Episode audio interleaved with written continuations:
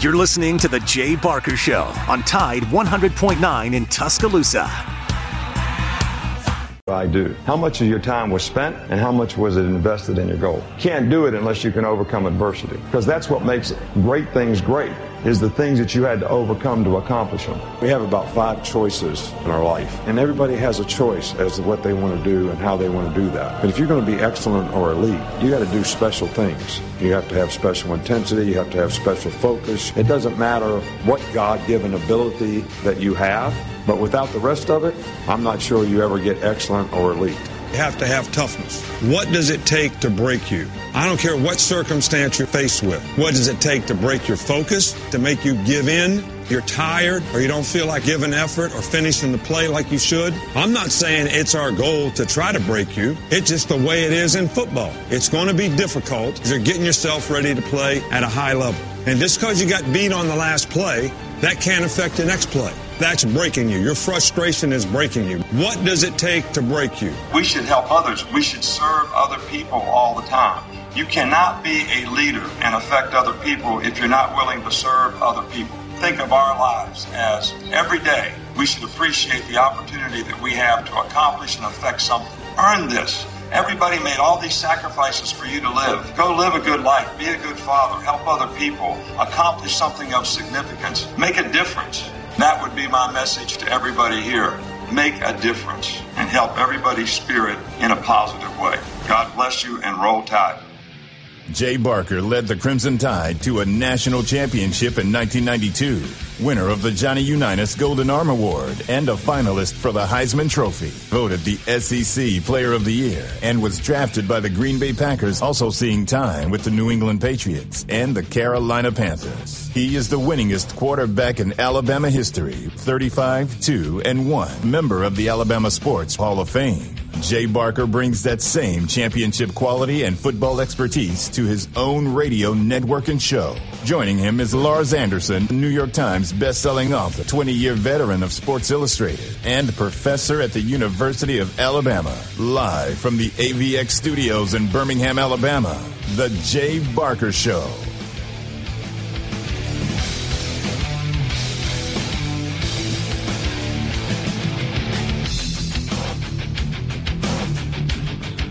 Right, welcome in. It is the Jay Barker Show here live from AVX Audio Video Excellence. Matt Coulter, Lars Anderson, and we got a great show lined up for you today.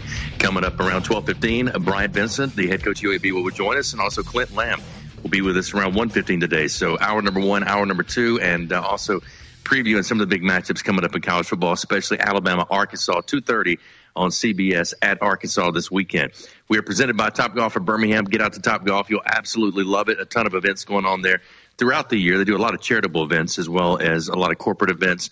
And just for people to go out there, friends, family, coworkers, enjoy a great night of great food, great drinks, and great golf at Top Golf of Birmingham. Also driven by Sunny King Ford on the sunny side of the street. Go by and see Tony Russell and all the great folks there at Sunny King Ford.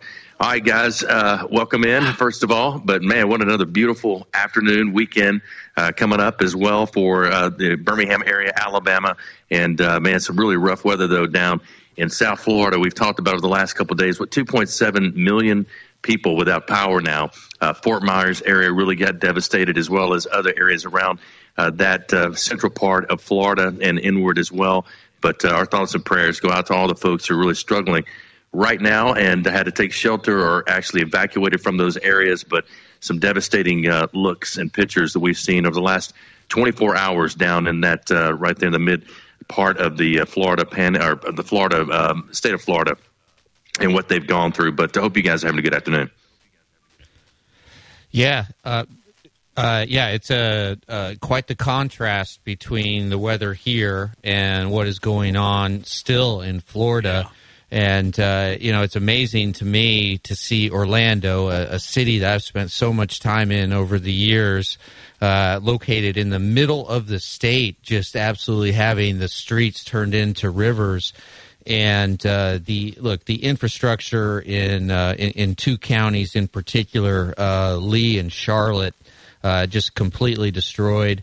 Uh, two bridges have been damaged, including the Sanibel Causeway, and um, and it basically dropped into the bay. Yeah, yeah. it I mean, an and, amazing and, uh. Uh, Governor DeSantis said that basically the uh, electric grid for Lee and Charlotte counties will have to be rebuilt.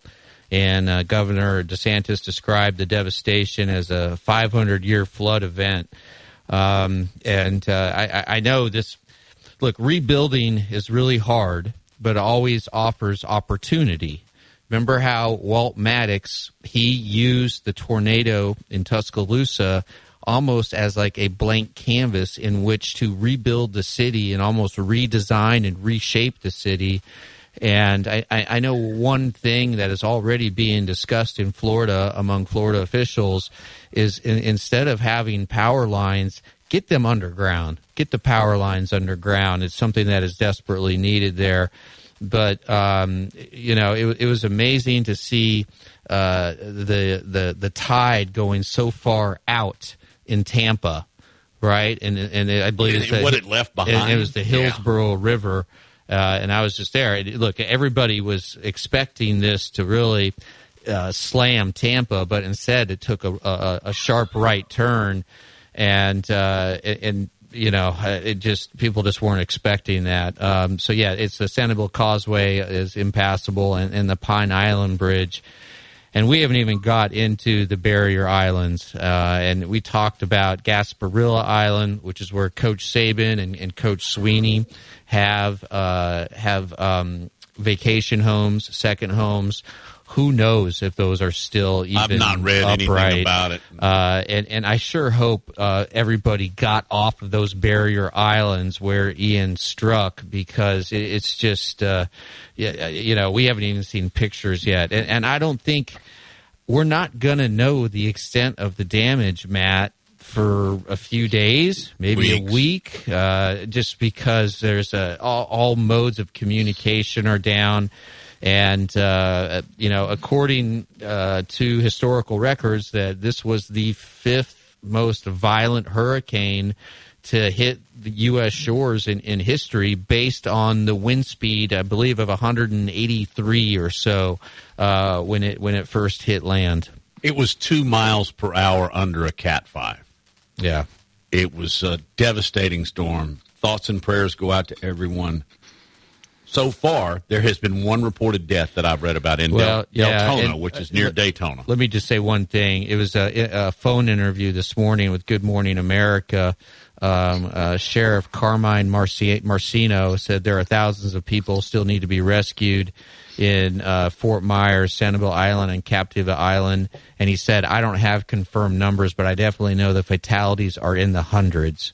Uh, and there are thousands of people that are waiting to be rescued uh, as he spoke this morning. So, uh, again, once once we can really uh, appreciate the magnitude of this, I think it's going to go down as one of the worst natural disasters in American history. and it's back out in the Atlantic, and it's gaining up more power, and it could become a hurricane again and then go right through South Carolina. Yep, and uh, in coastal Georgia, uh, Yeah. perhaps, and um, yeah, this is just a, a, a devastating storm, absolutely devastating. And uh, you know, I saw some interviews this morning with people who live in Fort Myers, and they simply weren't expecting that sharp right turn right at the end because the models had this sort of hitting uh, the, the, the most uh, hit, hitting Tampa, and and that was where the, the most violent winds were going to be, and instead it was Fort Myers, and suddenly before you know it, Fort Myers is basically underwater. Well, and they also tracked it to go south and east of Orlando, and then it got inland and it went north. And and it, ri- I got a buddy in Orlando. He said, "Man, it's drizzling, ten mile an hour wind." Ten hours later, they, they were having 60, 70 mile an hour winds. May I? And I know we've got a pack show. Will y'all give me one minute for a rant? Yes. Jim Cantore needs to be taken out back and pistol whipped. Did you see the video of him standing in the middle of the street and gets hit Yeah. by a tree branch? Yes. So a first responder is going to have to go clean his butt up off the soaked streets instead of doing what they're supposed to do. I'm done. I am man. Yeah. that's It's just, just bad journalism. First of all, Yeah. A lot, a lot of that is right. theater. That's what drives you nuts. I mean, it's you see, there's pictures of guys out there and they're like they can't stand up, and then people walking right behind them with with you know with ease. Um, I don't know. I, that that does drive me nuts when when they're making it uh, bigger than you know, and, and not again, not, not to say that it's bigger than what it what, what the devastation we've seen, but um, you know, and a lot of people wonder why do people stay around? Well, a lot of people just can't get out, whether it's for health reasons, whether it's for financial reasons, whether it's because they don't have a car. Um, you know, the, the emergency uh, groups try to do as much as they can to warn people, and we got the best, uh, you know, latest technologies now that really uh, affect you. And, and, and guys, I, my understanding with a hurricane is that it's the west side of the hurricane that's the worst as far as the wind speeds, and um, you know, and that's where you know whether it be Fort Myers and these other areas that really got hit so hard by uh, by those, but also the movement of the hurricane itself. At one point, like 10 miles per hour was what it was moving at. So it not only is one of the largest yeah. storms that was all the way across the state of Florida, but it just sat there for hours upon hours upon hours and still going to be growing as we just talked about going into the Atlantic and may hit the Georgia or South Carolina shorelines. But you know, and and one of the things we, we've seen over, the, and I saw a great stat or a great graph this morning uh, for, from even like it was like 1910 or 1950 or somewhere in there. They had different ones talking about the amount of population that's moved to those coastal areas in that period of time, and that you know the devastation compared to, to hurricanes back in the day uh, with the amount of buildings and houses and homes and people that have now occupied those areas, that uh, the devastation is even larger year in and year out now based on those type of uh, movements and migrations into those areas. All right, we got to take a break. We come back. We got Coach uh, Bryant Vincent going to be joining us, and uh, a little bit later on as well, down at the bottom of the hour, uh, Brian Crichton is going to be joining us, president as Talladega Super Speedway. Clint Lamb at 115. Stay with us. We're live from AVX on this Thursday edition. We'll be back. You're listening to The Jay Barker Show, live from the AVX studios in downtown Birmingham. Coming up, Coming up, on the game with Ryan Fowler. Coming up on the Thursday edition of the game, we'll talk to Brad Powers, our professional handicapper. We're going to talk with him, Rodney Orr, TiderInsider.com, and a lot more. Coming up starting at 2 on Tide 100.9, the home of Alabama Crimson Tide Sports. The longest running sports program in Tuscaloosa. The game with Ryan Fowler. Weekdays from 2 to 6 p.m. on Tide 100.9 and streaming on the Tide 100.9 app. Don't miss a play at the Sportsbook at Pearl River Resort. Your front row seat to all the action. Place bets on all professional and most college sports. Tomorrow, sunny with a high at 79. And for the weekend, lots of sunshine Saturday and Sunday. Highs between 76 and 79. I'm James Spann on the ABC 3340 Weather Center on Tide 100.9. It's 72 degrees in Tuscaloosa.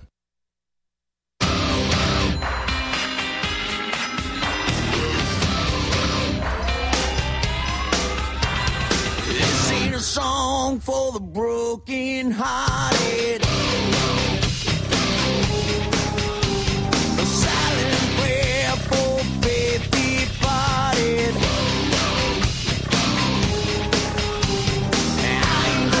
Right, welcome back in as we continue here on this uh, Thursday edition. Getting ready for the big weekend of college football. UAB has got Rice. They travel to Rice. And uh, joining us now, the head coach, Coach Bryant Vincent, uh, as we uh, discuss this and get uh, his take on his team so far this year. Coach, always great to have you on. Thanks for being with us and go Blazers. Go Blazers, Jay. I'm glad to be on. Appreciate you guys having me. Most definitely. And uh, I, I guess give us an assessment of kind of where you see the team right now as you head into this game versus Rice this weekend. What have you been pleased with, and what do you think you got to continue to work on? Well, you know, if you just look at offensively, I've been very pleased with you know just the play of our our offensive line and, and obviously our tight ends, the the running style, the you know the pad level, the, the reads by our running back to the room, uh, you know with Deebo and Skull and even Lee Witherspoon. I think our receiver position has, you know, it's probably as deep as it's ever been, as talented as ever been you know, you just we really hadn't had the opportunity. We hadn't had that breakout game by those guys because the Alabama A and M game. You know, we've had one possession and we're up twenty-one to nothing in the first quarter, and then you know we kept breaking long runs, so we never really got in a groove. Even though you know I think Dylan was fifteen of nineteen that game, we were still solid.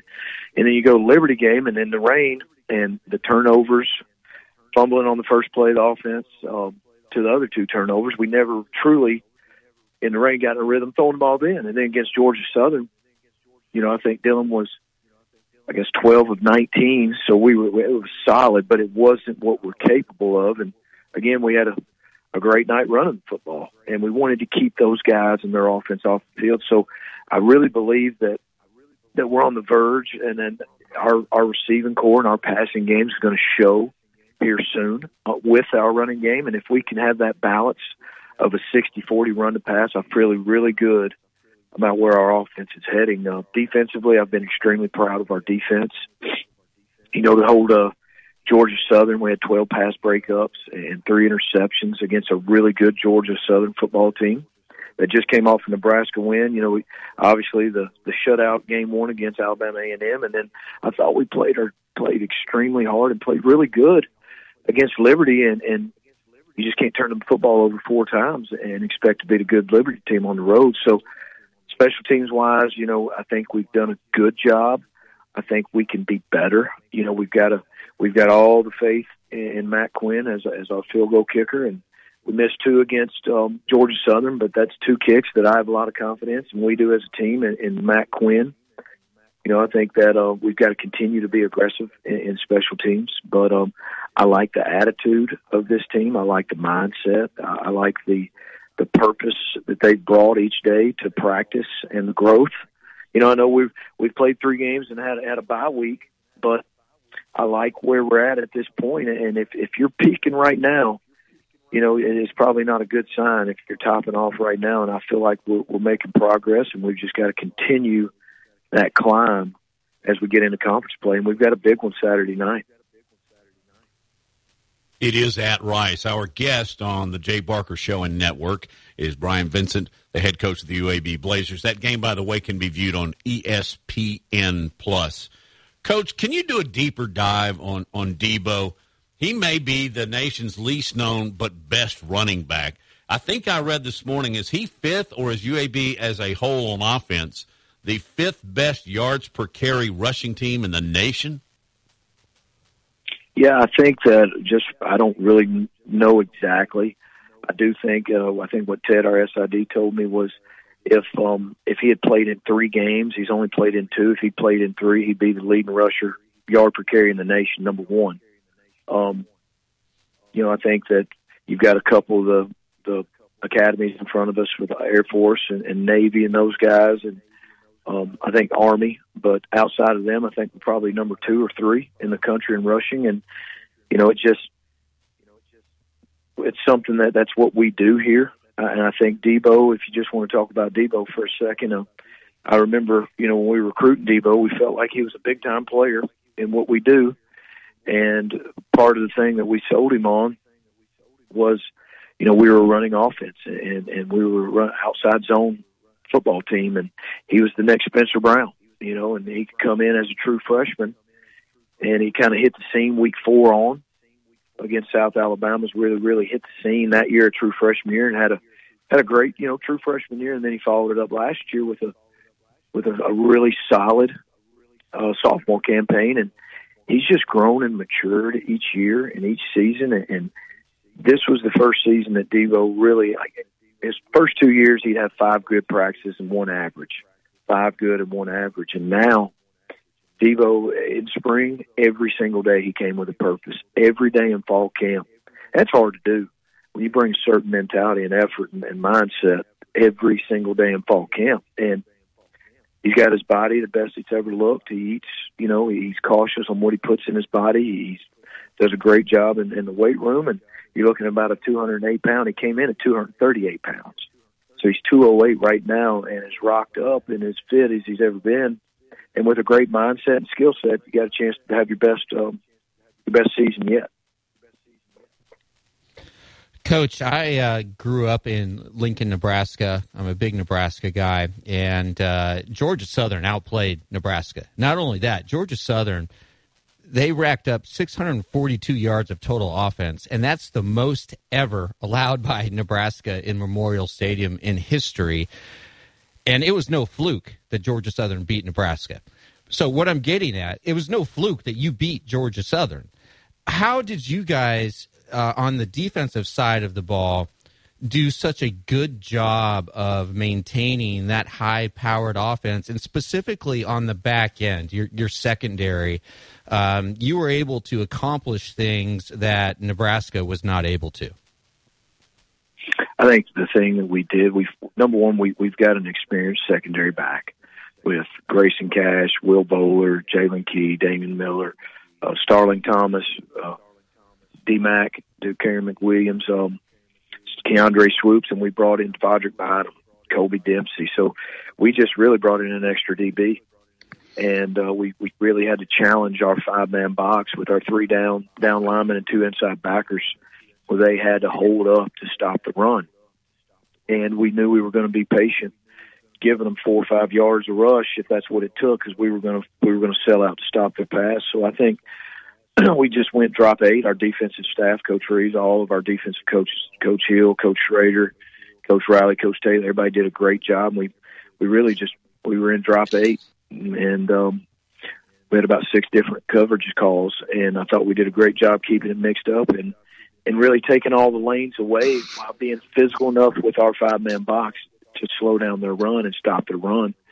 and you take out that one fourth and one run I guess, 60 yard touchdown run that they got on fourth and one, they'd have been under 100 yards rushing.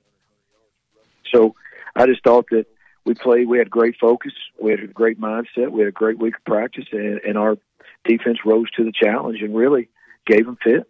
Gave them fits all day with 12 pass breakups and three picks was was a really solid day. Coach Bryant Vincent, our guest, uh, head coach UAB Blazers, getting ready to travel to Rice and uh, in Houston, Texas, coming up this weekend. Again, ESPN Plus, where you can watch that game. I was out at Highland Park Golf Course on Friday of last weekend. And Mia Harrison, uh, Dylan, and was behind us. Grayson was behind us. Cash, and uh, I'm so glad we all played football, and not golf. Number one. But uh, they were enjoying their uh, time off, and just talk about what that meant for you guys to get some rest, some time off. Uh, I know it's early in the season, but uh, what did you guys do during that period? You know, we just really we did a good job of just self evaluating ourselves and our tendencies and really our personnel and where we were at three games in as an offense, defense, special teams, and what we needed to do moving forward. And when you go through fall camp, really five weeks of fall camp, and then you jump right in, in game one, game two, game three, it gave us a chance to really sit back try to get our guys healed up, even though um, we're only in the three games. But that five weeks of fall camp plays a toll too if you're really physical, and that's that's who we are here. And just to really give ourselves a chance to move forward and heal our kids up and really get a start on Rice. You know, that's it's a it's a big deal. You know, we've set expectations high here at UAB, and and most people don't break it down on on champs every day, and that's something that we do because we want to play for conference championships here. That's our goal. And once you get into conference play, as we are this Saturday, that's that's a big deal to us, and we kind of want to. You, know, you switch those gears, and now this is what we work for. This is what we're about. Now it's here, so we'll get ready to go on that. It got the kids a couple of days away that Friday, Saturday, and Sunday to just refresh, man, and just recharge and get back. And we got a nine week stretch here now where we just got to hunker down and go. Well, good luck this weekend, and always great to have you on. And uh, I know you're excited about the uh, getting back at it. But uh, Coach, thank you. Absolutely, thank you guys for having us on. Man, appreciate you guys and everything you do, and go Blazers. Go Blazers. All right, that's Coach Bryant Vincent, head coach of the UAB Blazers. Joining us next, we got Brian Crichton. We'll talk NASCAR at Talladega coming up this weekend as well. So stay with us. We're live from AVX. Audio Video Excellence continues.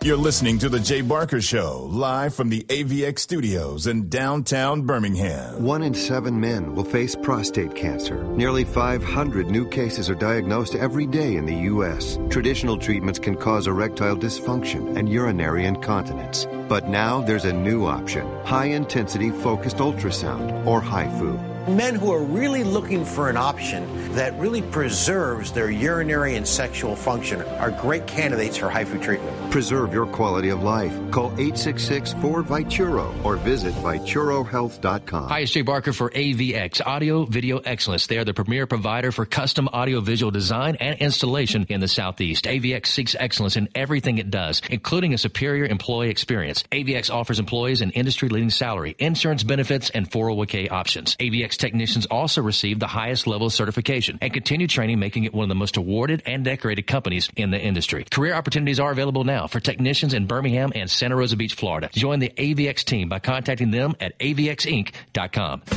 Gary Burley here for Williford Chiropractic and Wellness. As a 10 year National Football League veteran, you can imagine my surprise being diagnosed with cancer and starting chemotherapy treatment back in 2014. I suffered from a lot of pain and offered up prayer during those days as I made it into remission. But I developed neuropathy. Anyone that suffers from this condition knows the pain is excruciating nerve numbness and tingling along the tissue that won't heal. I tried everything for relief, folks, until my wife suggested I call Dr. Williford of Williford Chiropractic and Wellness. I called 205 909 7373 and scheduled an appointment. After three treatments, I began experiencing relief that I haven't had in years. If you're suffering from neuropathy, I suggest you reach out to Dr. Williford and his great staff at Williford Chiropractic and Wellness.com. Williford Chiropractic and Wellness. Give them a call at 205 909 7373. Balance your brain, balance your life. Hi, it's Jay Barker. I want to tell you about my good friends Craig and Keith at Birmingham Broker. Go online at bhambroker.com. That's bhambroker.com or 205 716 1269. Got seven kids, man, and we had to sell a lot of cars. And these guys are looking for a lot of inventory. They helped us with all the hassle. No stress for us. They did the process as far as the sales and everything, handled it all the way through. White glove type service. You'll love it. Again, it's bhambroker.com. Sell your car through bhambroker.com or 205 716 1269. Hi, it's Jay Barker for Seibels in downtown Homewood, and now's the time to get your special place ready. Come in and let Seibels design your porch with Kingsley Bate outdoor furniture and one of their custom swinging beds. For the great room, you're going to need their Carson swivel recliner. Seibels is the number one Carson recliner dealer in the country, and Sarah and I, we've got one, and we absolutely love it. Be sure also to check out their famous custom made beds and bunk beds built by Seibels and made up with some of their best linens in town. Their staff can truly put your bed together like no other store. You can also follow Seibels and shop on Instagram and Facebook. And be sure to call or go by their special store in downtown Homewood. The number is 800 448 1962. That's 800 448 1962. And just for listening, go to SeibelsCottage.com and order anything you want and type in J Barker for a special discount code. That's J Barker for a special discount code available only to our listeners for a limited time on The J Barker Show. Seibels in downtown Homewood or online at SeibelsCottage.com. It's Antonio Langham here to tell you about the easiest way to buy your tickets to your next high school game. Have you ever had to wait in line to buy a high school ticket or stop to get cash on the way to the game? There has to be a better way. There is. It's called GoFan. Check out gofan.co the next time you need a ticket for a high school game. GoFan is easy, fast, and completely secure. You can buy tickets directly from your phone and just show the ticket at the gate. Download the GoFan app or visit gofan.co now. That's gofan. Letter C letter O.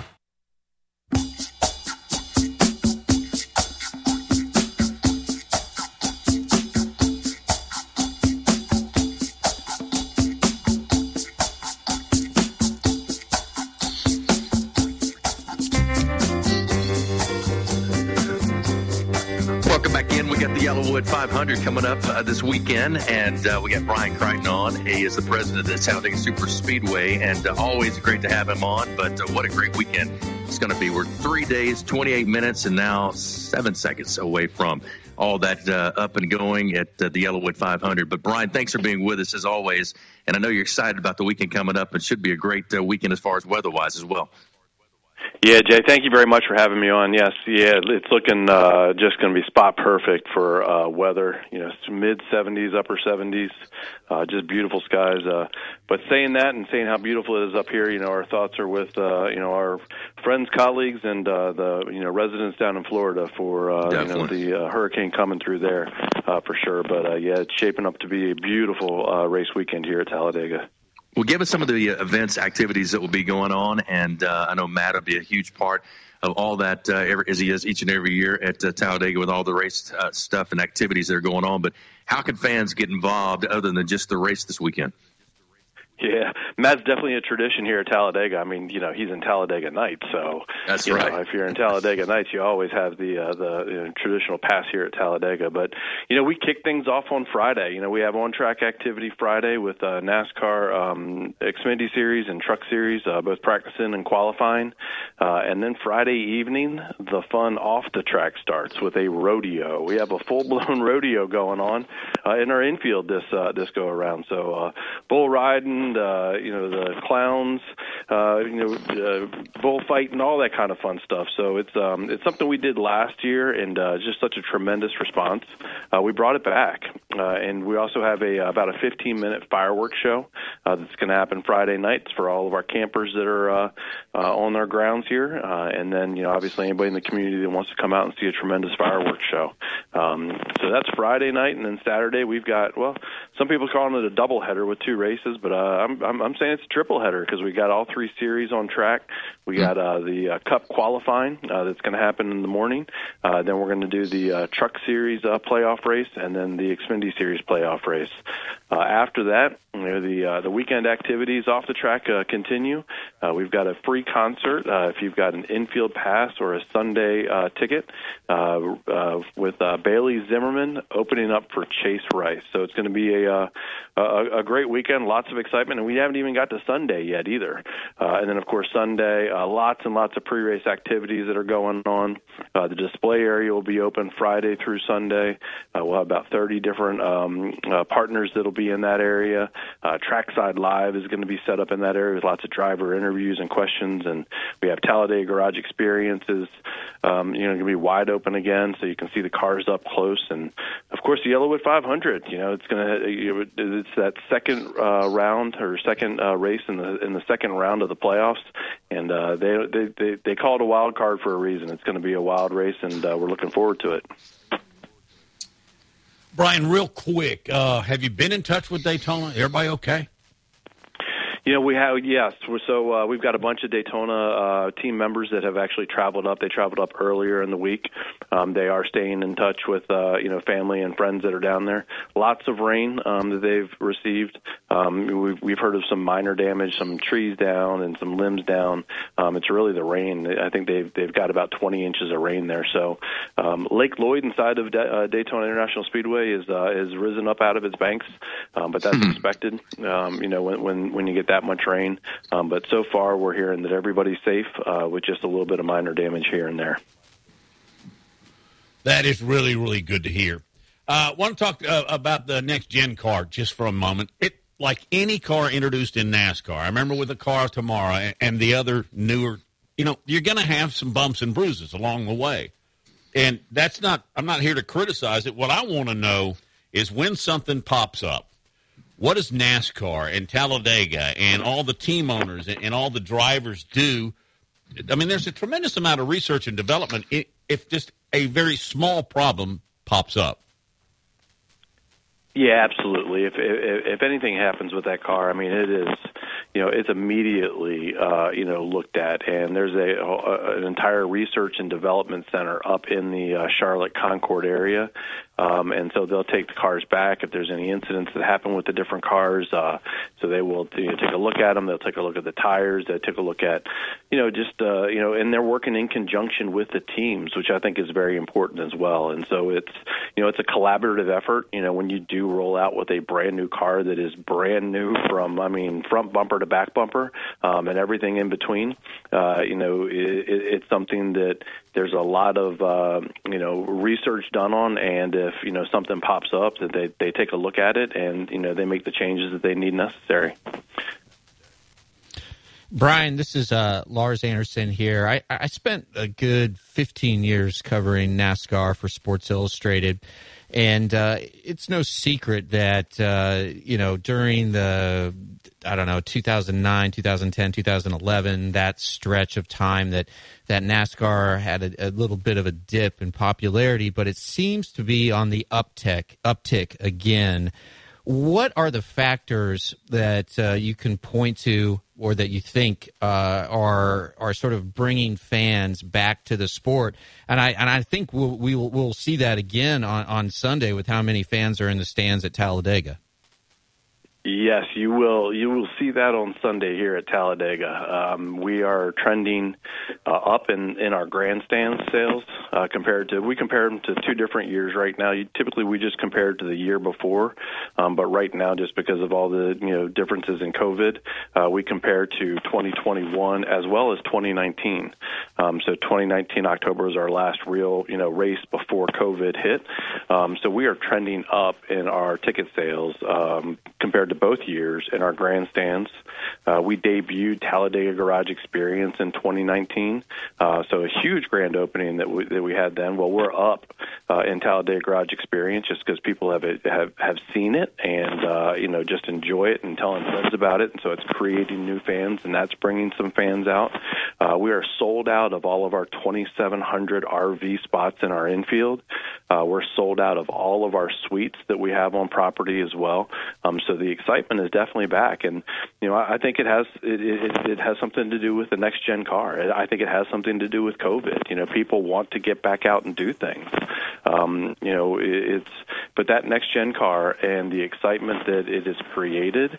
Um, 19 different winners you know, in, in a year that's unheard of. Um, so it's really kind of leveled that that playing field. Uh, and then with you know the four playoff races so far, not a a, a playoff eligible you know driver um, has won a race. They've all been in the first three rounds. It was somebody that hadn't won a race yet this year, and then of course this past weekend Tyler Reddick. But you know unfortunately he was already eliminated from the playoffs, and he wins the race. So uh, I, I think the parity on the track. I think the you know excitement, even starting off in uh, you know we started this season off in L.A.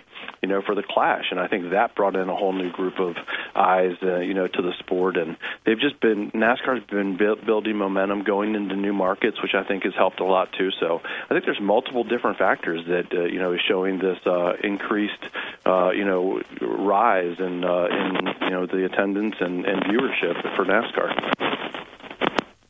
Hey Brian, let's talk TV for just a second. Tell everybody where they can view the races this weekend. But um, USA's been carrying them, and, and, you've had an alternating deal with two different networks. Uh, what's it going to be like through the through the remainder of the season? And and pardon me for not knowing, Brian, but what what will it be next year?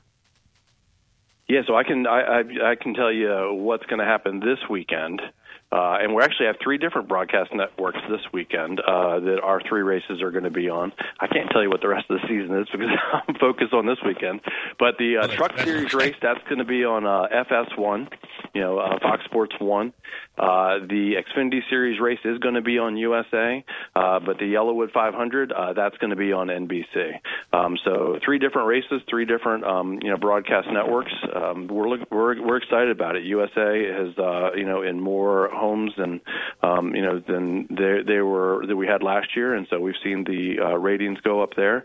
Uh, next year, um, I don't know if they've announced the the full schedule uh, yet for what our races are going to be on at Talladega Superspeedway, but um, typically in the spring we are on Fox um, you know, for the three races that we have, including ARCA, uh, the Xfinity Series, and then um, Cup. And then in next fall, we actually are back to our two race schedule um, that we had before COVID. So we picked up a race uh, during COVID times. Um, so we're back to the uh, Truck Series and uh, Cup Series next fall. Um, and so that'll probably most likely be on FS uh, FS1 for the trucks, and then probably NBC for the cars, for the Cup cars. So, more than half of the drivers in the field each week are in their 20s. And this is simply a, uh, uh, a, trend that has been going on for a while, uh, probably the last half decade or so, of, of, younger drivers being the, the sort of cornerstone drivers of the sport. Why do you think that is? You know, uh, uh, Dale Earnhardt, he was competitive uh, at, at age 50. Uh, Jimmie Johnson just recently retired, uh, competitive till his mid 40s. Tony Stewart, uh, Jeff Gordon. Uh, why, why, do you think uh, it, it, now that you, we kind of are having this shift toward younger drivers in the sport? Yeah, there, there's obviously a lot of talent out there, and uh, you know I think that you know some of the drivers are, are maybe you know looking at retiring a little bit earlier uh, or moving on and doing something different. You know we've had some that you know have retired and moved into uh, broadcasting. Um, so I think there's just such a talented crop of young drivers that are out there as well. Um, and that's kind of, of that wave, and you know it's kind of a, a you know circular kind of motion where you know it's it's going to be some different things along the way. But I mean if you look at the talent that's out there, it, it's um, you know some tremendous young names that are coming up and uh, you know really you know making a name for themselves in in the sport. Brian, going to be a great. And, and by the way, I'm, I'm still. Go ahead. Uh, yeah, go ahead. Sorry, I, am still trying to figure out where uh, where Carl Edwards is. he re- I, I, He's probably in a hot air balloon. He's, he's a different kind of guy. No, he is. I love I, Carl. I love Carl. Uh, I, I flew in a plane with him. Uh, he was a daredevil uh, behind uh, the, the pilot's stick. Uh, but it was shocking when he retired after the 2016 season. But uh, I guess he was like sailing around the world. Maybe I'm not sure. He's he was a different cat. Uh, is a different cat, isn't he? Yeah, you know, I mean, I didn't know Carl really that well. Uh, you know, I do know that that one was one that came out of left field, so to speak. I don't think anybody, you know, was even, you know, thinking that was going to happen or rumoring that was going to happen. Then all of a sudden, the announcement, you know, happened. So he pops up every once in a while here or there, but uh, I don't, you know, I don't know what he's doing. If he's sailing around the world or in a hot air balloon or in a tractor uh, plowing a field in in Missouri, I'm just not sure where he is right now. But uh, uh, I tell you, he used to love running here at Talladega. Uh, It's gonna be a- love yeah. Talladega. Oh, he's good for the sport. You know, I did hear one thing here in the last year or so that he was thinking about running for office, like for Senate or something like that. But you know, I, I could have dreamt that. I don't know. Hey, Brian, uh, I'll see you tomorrow. Yes, looking forward to it. All right, Brian Crittenden joining us, president of uh, Talladega, and uh, going to be a great weekend. YellaWood 500, and uh, that's on October the 2nd, but a huge weekend of uh, of knowing the NASCAR Cup Series, the playoffs, everything going on, and all the great experiences you can get out of NASCAR. And the greatest of all, Matt Coulter is going to be there, as he's there every weekend in October and the spring. Uh, just a, a great event. So uh, stay uh, stay tuned to all that. And uh, again, it's going to be on FS1, USA, and NBC for the final race, the YellaWood 500. All right, we'll take a break, come back. We're live from AVX. We'll wrap up hour number one.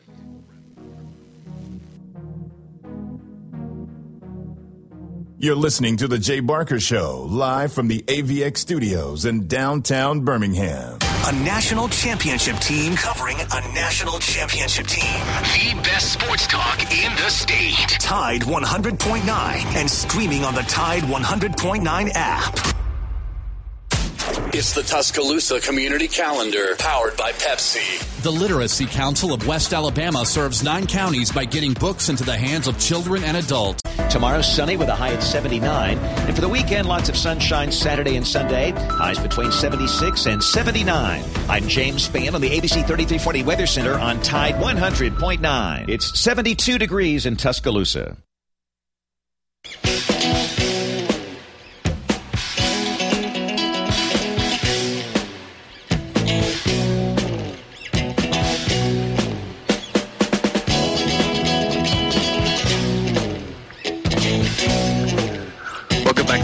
Again, our thanks to Coach Bryant Vincent, UAB coach, joined us earlier in this hour, hour number one here on the Thursday edition Jay Barker Show with Lars Anderson and Matt Coulter, and uh, we got a big weekend ahead of us. And Brian Crittenden just joined us from Talladega Super Speedway. We got uh, college football coming up as well. Alabama, Arkansas. Alabama travels to Arkansas at two thirty on CBS. And uh, Matt, you got a big weekend. We were talking about some of the events coming up for Talladega. Uh, what's your weekend look like this weekend in Talladega? Big deal is, uh, as far as this show is concerned, on Tide 100.9 and other affiliates, is, is the Alabama Arkansas game. Um, unfortunately, that's gonna that'll be the night game, right? And am I getting this right? Um my schedules are all clogged up in my head. Two thirty, but yeah, Yeah, it's two thirty. Okay, I, I, I knew I was going to miss something. I guess I'll miss most of that. But yeah, that football game, then Talladega. Um, Calling some high school football. then I'm, yeah, I'm doing that tonight. Fortunately, it's in Munford, which is five minutes from the track, and that worked out. Um, and then what was the other one? I said, oh, the Mets in Atlanta. Tied. I, I, that was yesterday. I don't know what they are this morning. Braves were off. Aaron Judge hit 61 last night. Um, really, really interesting. That, that the poor fan uh, sitting in the outfield uh, had a glove on the ball, and that ball was going to be estimated to be worth about two million dollars. Wow! And he Mm. dropped it, and uh, the bullpen pitcher picked it up. And uh, the bull, uh, sorry, the, the the Toronto Blue Jays bullpen uh, pitching coach uh, got it and uh, did the right thing, gave it to Aaron Judge, and in a very sweet moment in the locker room, Aaron Judge gave the ball to his mother, and uh, it was great because Roger Maris Jr. was there, And I tell you what, Roger Maris Jr. is a spitting image of his dad. It's as if Roger Maris was right there.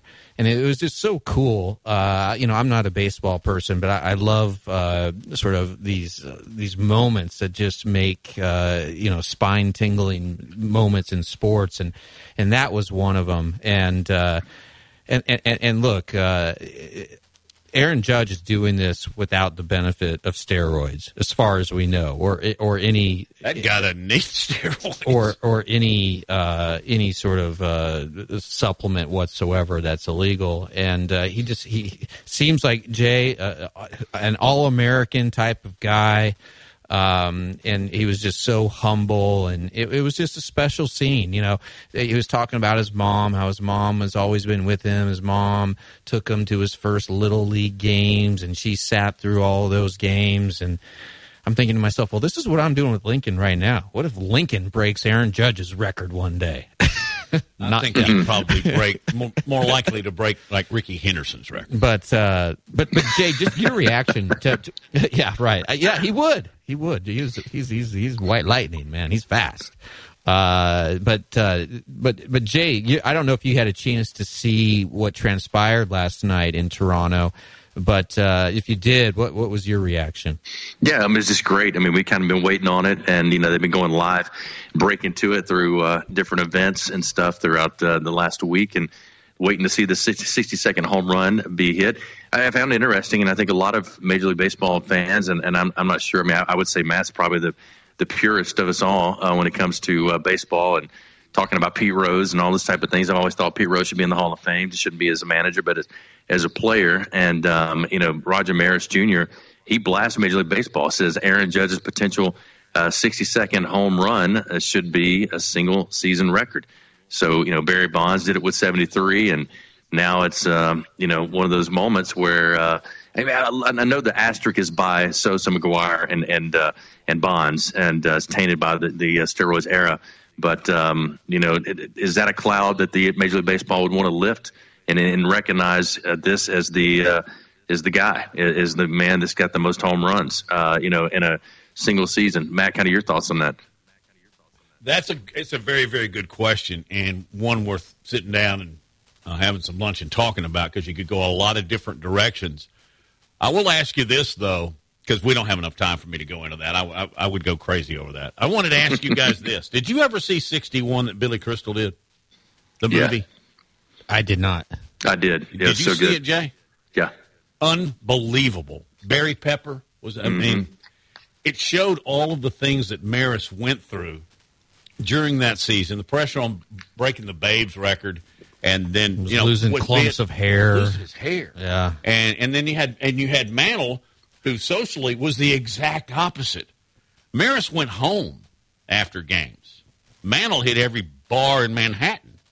Um, and I always I always think Ruth, right? You mean what did I say? Mantle? Well, Mantle Oh, yeah. had it in front. Mickey of him. Mantle. Oh, Yeah. God. yeah, yeah, yeah. So, okay. uh, yes, yes, yeah, yes. Uh, but, but but by the way, Babe Ruth did the same after game. I didn't know which one you're talking about. Yeah. Uh, but uh, it, it was a phenomenal story. I remember one thing. Who was it? Michael Allen something. The guy was on Saturday Night Live. He was in Sweet Sixteen. Anthony Michael Hall.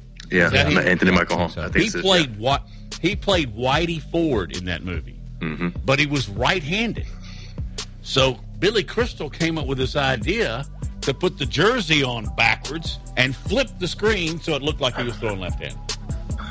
Isn't that that's pretty? Interesting. Yeah. That's a great pretty idea. Cinema information. All right. Okay. Uh, that'll wrap up hour one, Jay. Yeah, we got Clint Lamb coming up next, and uh, always great to talk to him, get his take on the Crimson Tide from Bam Insider on Three Media. Again, Clint Lamb's going to join us in hour number two. He'll be up with us around uh, 1.15 today, so look forward to that. We'll continue to break down some of the other games around the SEC and nationally as well for college football coming up this weekend. Again, Yellow 500 coming up this weekend at Talladega, Talladega uh, YellaWood at 500 at Talladega coming up this weekend. Stay with us.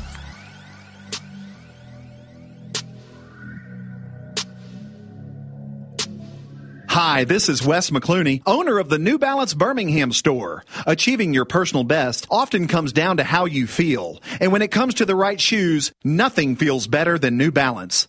The fit specialists at the New Balance Birmingham store conduct an in-depth analysis of your foot size, shape, and gait, determining the best New Balance shoes for you. Experience the difference of custom fit today at the New Balance Birmingham store on Highway 280 next to Chick-fil-A. New Balance Birmingham, your feet will thank you. One in seven men will face prostate cancer. Nearly 500 new cases are diagnosed every day in the U.S. Traditional treatments can cause erectile dysfunction and urinary incontinence. But now there's a new option high intensity focused ultrasound, or HIFU. Men who are really looking for an option that really preserves their urinary and sexual function are great candidates for HIFU treatment. Preserve your quality of life. Call 866 4 Vituro or visit VituroHealth.com.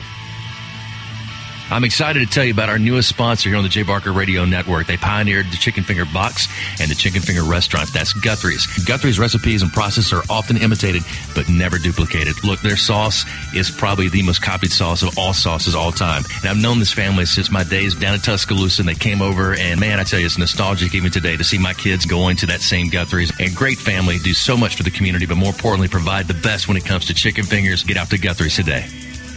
I want to tell you about my good friends at Southern Assurance Group. Hi, it's Jay Barker. And look, Ken Needham has done a terrific job. Local company 205-980-1505 is their number. That's 980-1505. Again, local. You can speak with the same team every time you give them a call. Full line of products from auto, home, boat, life. You'll trust them. They have a great uh, deal as far as the relationships they build with their customers and 20 years with the same company and industry. Custom approach for your insurance needs. Give them a call. 980-1505. That is Southern Assurance Group. Hi, it's Jay Barker. I want to tell you about my good friends Craig and Keith at Birmingham Broker. Go online at bhambroker.com. That's bhambroker.com or 205-716-1269.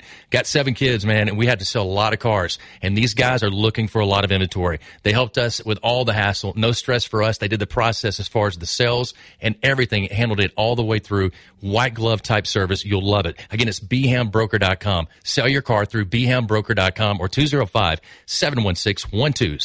Whether it's for lunch or dinner, head out to the Cajun Steamer. It's a New Orleans style joint that serves authentic Cajun and Creole food, cold beer, and great drinks. They are known for their wide array of Cajun classics and original creations prepared in an authentic fashion. This Louisiana kitchen can have you slapping the table for more. Stop by the Cajun Steamer and sign up for your Alabama, LSU, or Auburn fan card. Eat with the Cajun Steamer while your team is on TV and use your fan card to receive a 15% discount on your entire meal. With locations in Hoover, Trussville, Huntsville, and Franklin, Tennessee, they've got you covered. Head out today to the Cajun Steamer. It's Antonio Langham here to tell you about the easiest way to buy your tickets to your next high school game. Have you ever had to wait in line to buy a high school ticket or stop to get cash on the way to the game? There has to be a better way. There is. It's called GoFan. Check out GoFan.co the next time you need a ticket for a high school game. GoFan is easy, fast, and completely secure. You can buy tickets directly from your phone and just show the ticket at the gate. Download the GoFan app or visit GoFan.co now. That's GoFan. Letter C, letter O. Birmingham's best Mexican restaurant for over 20 years and counting. That's La Paz Restaurant in Crestline Village and Mount Laurel. They've got a great staff. Its delicious menu, award-winning cheese dip, and margaritas and vibrant atmosphere have helped to make La Paz a local favorite. Blue corn nachos, Texas barbecue quesadillas, steak and blue quesadillas, Baja fish tacos, signature fajitas, and much, much more. So head over to La Paz today. If you want a great lunch or a great dinner, you'll find all that at La Paz, Crestline, and Mount Laurel for lunch or dinner. WTUG HD2 Northport and W265CG Tuscaloosa. Tide 100.9 and streaming on the Tide 100.9 app. Who you are is more important than what you do. The only way that you're going to have any kind of success in your life, you have to buy into a process of what it takes to reach a goal. How can I be the best I can be at what I do? How much of your time was spent and how much was it invested in your goal? You can't do it unless you can overcome adversity because that's what makes great things great is the things that you had to overcome to accomplish them. We have about five choices in our life, and everybody has a choice as to what they want to do and how they want to do that. But if you're going to be excellent or elite, you got to do special things. You have to have special intensity, you have to have special focus. It doesn't matter what God given ability that you have, but without the rest of it, I'm not sure you ever get excellent or elite. Have to have toughness. What does it take to break you? I don't care what circumstance you're faced with. What does it take to break your focus, to make you give in? You're tired or you don't feel like giving effort or finishing the play like you should. I'm not saying it's our goal to try to break you. It's just the way it is in football. It's going to be difficult if you're getting yourself ready to play at a high level. And just because you got beat on the last play, that can't affect the next play. That's breaking you. Your frustration is breaking you. What does it take to break you? We should help others. We should serve other people all the time. You cannot be a leader and affect other people if you're not willing to serve other people. Think of our lives as every day we should appreciate the opportunity that we have to accomplish and affect something. Earn this. Everybody made all these sacrifices for you to live. Go live a good life. Be a good father. Help other people. Accomplish something of significance. Make a difference. That would be my message to everybody here. Make a difference and help everybody's spirit in a positive way. God bless you and roll tide. Jay Barker led the Crimson Tide to a national championship in 1992, winner of the Johnny Unitas Golden Arm Award and a finalist for the Heisman Trophy, voted the SEC Player of the Year, and was drafted by the Green Bay Packers, also seeing time with the New England Patriots and the Carolina Panthers. He is the winningest quarterback in Alabama history, 35, 2, and 1, member of the Alabama Sports Hall of Fame. Jay Barker brings that same championship quality and football expertise to his own radio network and show. Joining him is Lars Anderson, New York Times best-selling author, 20-year veteran of Sports Illustrated, and professor at the University of Alabama. Live from the AVX studios in Birmingham, Alabama, The Jay Barker Show.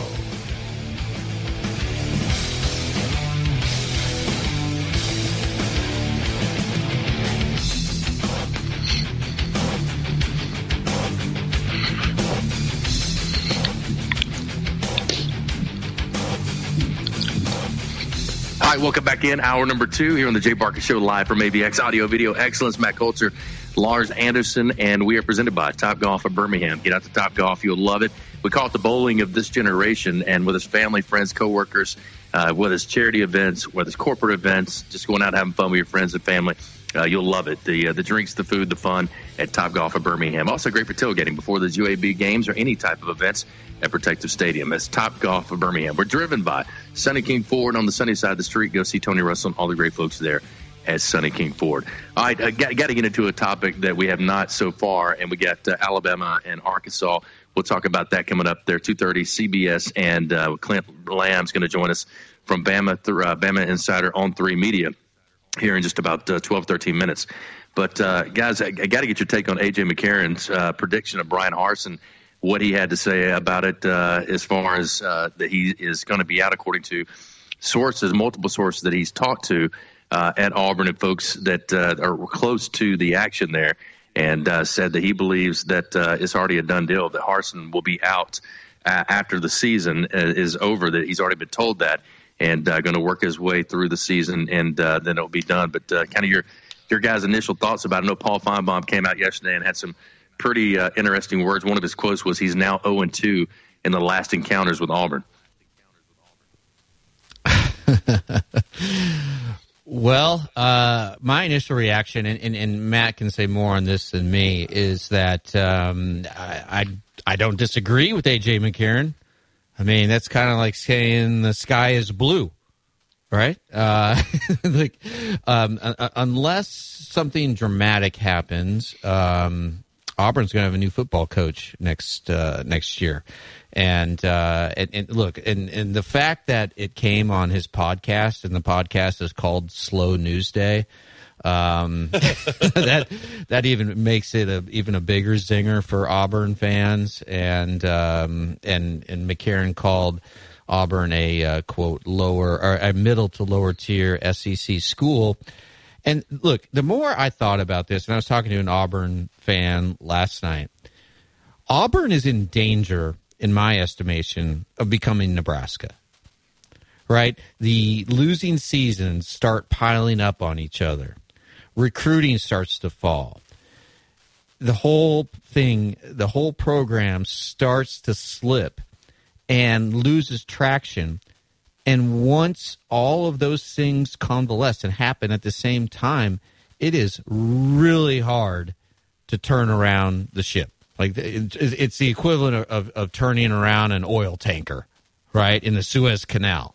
It's it ain't easy. That, it, I don't know. I'm just trying to come I up with. That's I'm, actually impossible. I think it is too. you uh, you end up beaching the oil uh, tanker, uh, which is kind of what happened a few years ago or last year, whatever it was. But um, and I think Auburn's in trouble. And uh, AJ McCarron look, whether or not he has sources at, at Auburn, who knows? But uh, I, I, don't think he's wrong, and I don't think any of us think he's wrong. Why did Finebaum object so much? I mean, Finebaum says um, AJ has fumbled this one terribly. He's now 0 2 in his last two encounters with Auburn. Uh, there's just no justification for that. There's no evidence of that. When I heard that yesterday, I did what any legitimate reporter would do, and that was to dig as deep. Excuse me, did you say reporter? Don't make Sorry. me laugh. Uh, exactly. Would do, and that was to dig as deep as possible with available sources. There's no evidence to support that. Now, let me or rewind. Jim from Tuscaloosa. Monday. Uh, there we go. Let me rewind to Monday and his appearance on um, Mac and uh, Cubelic. It's over for Bryan Harsin. That's what Finebaum said. I mean, I'm sorry. Is he? Is this where you're talking out of both sides of your mouth? Yeah. I mean, look, I, I, we I mean, all we all know. Excuse me for interrupting. We, we all, all, know there's no we, love lost between Paul and I. Yeah, and, uh, and Paul, Paul, he, I consider him a friend, but look, if uh, he doesn't need AJ McCarron anymore, he doesn't need AJ McCarron for anything and it becomes exactly. very easy to bash. It, it, becomes very easy to bash people when you don't have to ask them for anything, or right, you, Jay? Or when you hang up the phone. Mm-hmm. I mean, so when you when you yeah, look at and here's the thing that McCarron said: he said it's a dumpster fire. Things I've heard behind the scenes from some people that are very well connected up there. I'm sure that people know has heard that he's already. I heard he's already gone that he's already been told he'll finish out the year and you're done. We've all heard that. I mean, yeah. I, and, and I'm sure Paul's heard that uh, because the people that we're hearing it from, I, I, know that he's connected to, and and there are people that are very high up in that Auburn uh, decision making uh, class of, of people in the family. Yeah, um, and uh, look, I, I think if they get um, manhandled on Saturday, and I think they will, there's no evidence to suggest that LSU is not going to. I think LSU is going to pound them pretty good. Um, I don't think Bryan Harsin will be coach come Sunday at two o'clock in the afternoon. I really don't. If they get if they get beat by three touchdowns or more, I think he's gone. Is I think just he's a matter done. of time? His because, next loss, he's gone. Because look, it, this has become, and Jay, I think you mentioned it yesterday. It's become a new trend of mm-hmm. firing coaches early in the season if they don't get the job done. I mean, we, we just we just saw it at Georgia Tech with the coach and the AD. Saw it at Nebraska, and I think we're about ready to see it at Auburn. And, uh, you know, we talked to Brandon Marcello yesterday from 24 7 Sports, and, and, and Brandon lived in Auburn for a long time. He covered Auburn for AL.com, won multiple awards covering Auburn. And uh, he just said that it's just been sort of a disaster from the get go. And what I don't understand, Jay, look at, at, the time i guess i did i didn't think it through enough at the time i thought hey this is an outside the box hire for auburn why not give it a why not swing for the fences here? But the thing is, bryan harsin has no relationship with high school coaches, not just in Alabama, but throughout the South. And now we're hearing reports of, of multiple high school coaches coming out and saying, I've never met Bryan Harsin. I've never even spoken to Bryan Harsin. And these are coaches uh, at the top programs, top high school programs in Alabama. How does look, that happen? you can get, I, I don't know. Like that should be like that Scott should, Frost. Week, week one through week four that you're on you finally you, you get to campus. I mean, you, you should look at all your people and say, "Hey, you we're getting get out." in your car. Yeah, yeah. You get in your car, or you have somebody drive a, a really nice like SUV for you. Well, they get a private plane as well. High school, I mean- or get on a plane, whatever. Yeah, yeah. And and because if you can get just a third of the top players in Alabama, and let's say Alabama gets uh, the other third, and the other third just go wherever, you can get a third. You're going to be competitive because Alabama produces, I think, per capita as many high, good high school players, as many good players who become great high uh, college players as any state in the country. Um, and, and that's a subject for a whole nother show of, of why that is. But uh, he just hasn't cultivated and nurtured those very, very important relationships. And I, I mentioned this earlier. One of the reasons that, that Scott got fired at Nebraska, he missed a call with this uh, kid. His last name is Raiola, and he's one of the top quarterbacks in the country, five star kid. His dad was an All American center at Nebraska. He wanted to go to Nebraska, and Scott somehow missed the recruiting call with him, slept through it, whatever. He missed it. And, and, and then you, you contrast that with Nick Saban. Everything he does is about recruiting. Everything. Other, than what transpires on the field, Jay, and you know this better than everyone, everything he does is geared toward recruiting.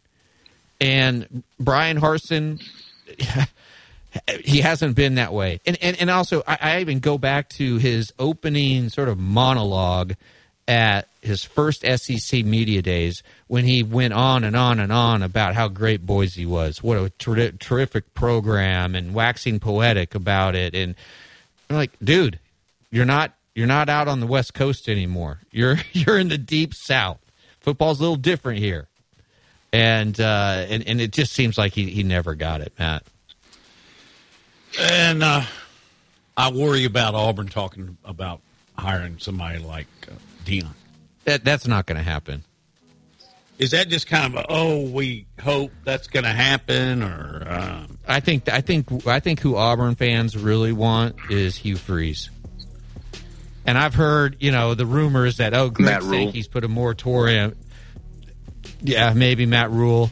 Uh, I, I've heard that Greg's yeah the, the rumors that, that that that Max that, that Greg Sankey has said Hugh Freeze won't coach in the SEC as long as I'm commissioner.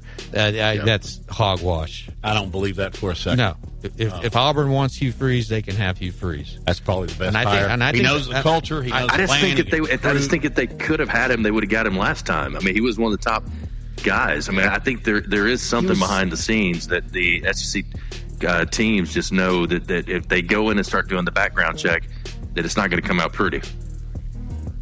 Yeah. I mean, he was still a little bit more toxic and radioactive then than he is now. Time Yeah. heals wounds. No, I agree with that. Blah blah blah. But Yeah. I, right, I would get to Clint Lamb. All right, Clint Lamb is coming up next. We'll talk with him about Alabama, Arkansas, two thirty on CBS. He's with Bama Insider on Three Media. Clint Lamb next. Stay with us.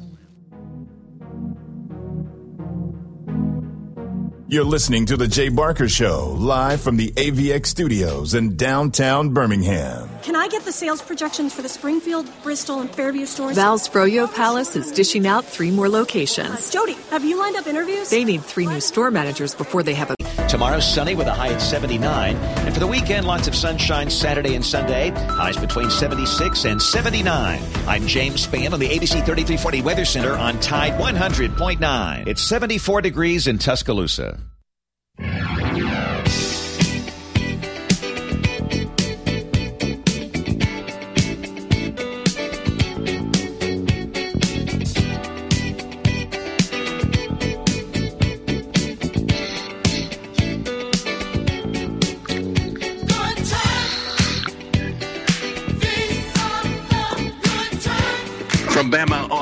Insider on three. I was going to say Bama on three. Bama Insider on three media, and that is Clint Lamb joining us, team reporter for Bama Insider on three uh, sports, covering Alabama football. Bama on three show, host and radio personality for Ump Sports up in uh, the Huntsville, Alabama area. But uh, always great to have Clint Lamb on and talk about the Crimson Tide. They got Arkansas coming up at two thirty on CBS this Saturday. But Clint, welcome in. Thanks for being with us.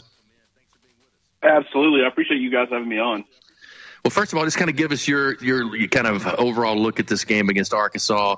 Uh, Alabama's been, uh, I don't I mean, you got to say struggle because they have the last two years uh, away games, but uh, this could be a big statement for them and an Arkansas team that's hurting from a really tough loss last weekend. Yeah, it's it's really interesting because you do have the narrative of Alabama on the road in recent games. I mean, over the last couple of years, I think they pl- played uh, five true road games, and from something I saw on Twitter, uh, four of those have been decided by three or less points. Now, granted, they've won four out of five of those, which is a pretty good mark or a pretty good rate. But you know the struggles. You know they were big favorites over a lot of those opponents. You wouldn't look at any of them. You know Florida last year, Texas A&M, Auburn, uh, Texas this year, Mississippi State. You wouldn't look at any of the opponents and say, oh, you know, I would expect them to put up a, a really good fight against Alabama. You know, they were there were sizable favorites in all those games, and yet they struggled. So going on the road, I would say Arkansas is every bit as good, if not better, than any of those other teams that they've gone on the road and played.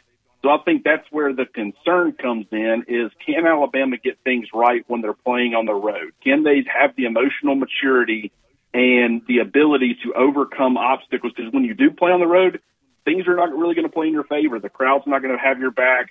Uh, you know, I wouldn't say that there's, you know, a home field advantage from a, uh, an officiating standpoint, but I do think that, you know, a lot can go against you when you're playing on the road. Can you overcome those things and not, you know, uh, get outside of your head, kind of like they did against Texas? I mean, even guys like Will Anderson really struggled from that aspect, not necessarily as on the field play, from uh, you know how he impacted the game. Was more of just the mental errors and how he actually, in some ways, really helped Texas, you know, prolong some drives and just you know it just felt like everybody was you know not really in rhythm or in sync, other than Bryce Young. I mean, he seemed to have a level head the entire game, but can they get that type of performance from a lot more of their key players on Saturday? I think that's going to be big.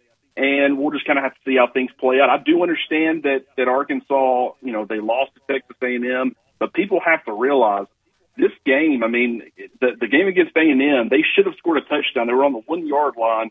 They fumbled the football. That's a 14 point swing right there. They missed a field goal. That would have been at least 10 more points added to their total on top of taking seven away from Texas A&M. So this is a good Arkansas team. You know, that was a road game. It was a tough environment for them.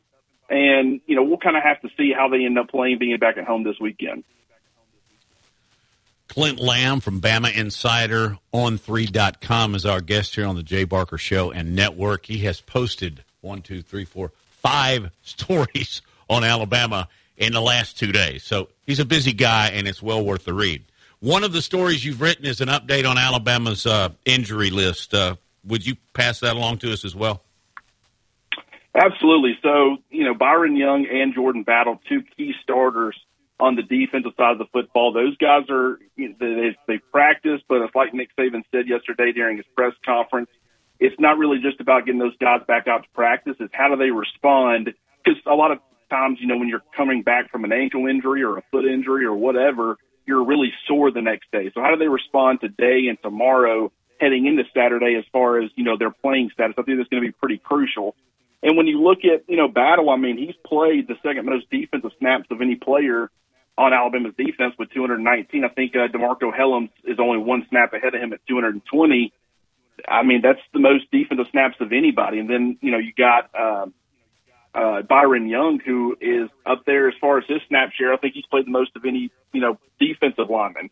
A lot of career snaps, a lot of, uh, you know, experience there. And I think that if they end up missing those two guys, that, now they do have depth on defense. They can move some guys around. I think Malachi Moore he can play some safety, and I think that's big. Uh, but at the same time, you want your your team at full strength, especially when you're going on the road to play a team like Arkansas, who's a very physical football team. Um, and then on the offensive side of the football, you got JoJo Earle, who is back at practice. He's going through it. You didn't see him in a black non-contact jersey yesterday, but it's the same kind of situation. You're waiting to see how he responds. And when I'm looking at this Alabama wide receiver room, what's interesting is that Nick Saban said something, I think it was at halftime of the game against Vanderbilt, where he was talking about how comfortable guys like Jermaine Burton, Traeshon Holden, and uh, Ja'Corey Brooks all are playing on the outside, and they want to play those guys on the outside as much as possible. But out of necessity, because JoJo Earle got hurt, uh, they've had to play a lot of those guys in the slot. And you've also seen a true freshman in Kobe Prentice a, a huge uh, snap share um, or play a lot of snaps in the slot as well. So they've kind of had to, you know, play some guys not necessarily out of position, but they're just guys who are typically more comfortable on the perimeter. They've been having to play them inside. They've been having to play a true freshman. And so when you realize that, and then you watch and see how much better Jermaine Burton played against Vanderbilt, like he had played, I think, north of 50% of his snaps through the first three games in the slot. Against Vanderbilt, he was, you know, that was cut in half to around 25%. And he seemed to perform a lot better when he didn't have to move around as much and, do, and didn't have to do as much thinking. And then Ja'Corey Brooks, you know, I think he had played roughly about 25 to 30% of the snaps in the slot. He played, I think, 10% against Vanderbilt, so they cut his shares inside down as well. What happens? He ends up looking really good, especially going up tempo with uh, Bryce Young. And so that tells me, you know, we've a lot of people have been focusing on the return of Tyler Harrell and how that's going to help Alabama's offense. I think more so, if you look at it from that perspective, I think a guy like JoJo Earle coming back because he is predominantly a slot guy He's going to be able to create yardage after the catch. He's got chemistry already built with Bryce Young from their time playing together, you know, last year and all throughout the spring, and then you know, of course, the summer and into fall camp before he got hurt. So I think him coming back and allowing Alabama to use him inside the most. Then you got Kobe Prentice who can also see some snaps inside. You can play those other guys on the outside a lot more. Now everybody's playing where they feel comfortable, and I think the passing attack will look a lot better and a lot more consistent or in rhythm as a result of that. So him coming back is going to be huge for Alabama's offense. We don't know how much he's going to play this Saturday against Arkansas. Um, it could be a situation like Cameron Latu, who you know, he came back from his injury, but he was rusty. Uh, you know, practiced the entire week of Utah State. Didn't end up playing in that game. He returns the following week after getting a couple of weeks of practice under his belt um, before he was able to, to return to the field. You know, that could have been because it was Utah State, or maybe it's something that you look at it and you say, okay, um, you know, JoJo Earle's going to do something similar, or maybe you go ahead and put him out there and maybe he has a, a small workload in his first game back or maybe he doesn't play at all. So we'll just kind of have to wait and see how they end up handling that situation. Clint, I've uh, asked this question to a few different reporters who cover Alabama day in and day out. We're a month into the season. Alabama's 4 0 once again under Nick Saban. Through these first four games, what is your biggest surprise about this team? Biggest surprise? Um, you know, that that's really interesting. That's a great question because I do feel like there's a couple of things that kind of stand out. I think the fact that you've the, the the run defense it was good last year. You knew that it was going to be good this year. I don't think we realized just how good it was going to be. I mean, it's been an elite run stopping group. They're holding, you know, based off of season averages, they're holding opponents to a significantly lower percentage uh, of rushing totals compared to other games they've played in that's absolutely huge. And especially going into a game like Arkansas where they're going to want to try to run the football. I think if you could maybe try to take that offense out of its comfort zone and put the the game on on KJ Jefferson's shoulders, and you don't have a guy like Treylon Burks you can throw the football you know up to down the field, you know I think that could bode well for Alabama. But I would say the run defense.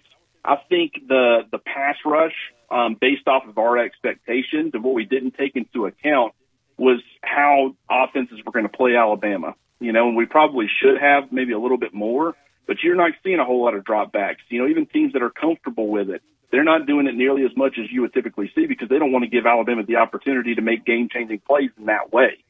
And so I think that's caused a lot of people to have some concern about the pass rush. I think when you look at Will Anderson, I mean, he's got four and a half sacks in four games. That's 1.13 sacks per game. Last year, over his 15 contests, he had 1.17. So from that standpoint, he's kind of on pace. And then you look at it and you say, okay, he was playing close to 60 snaps, you know, per game last year.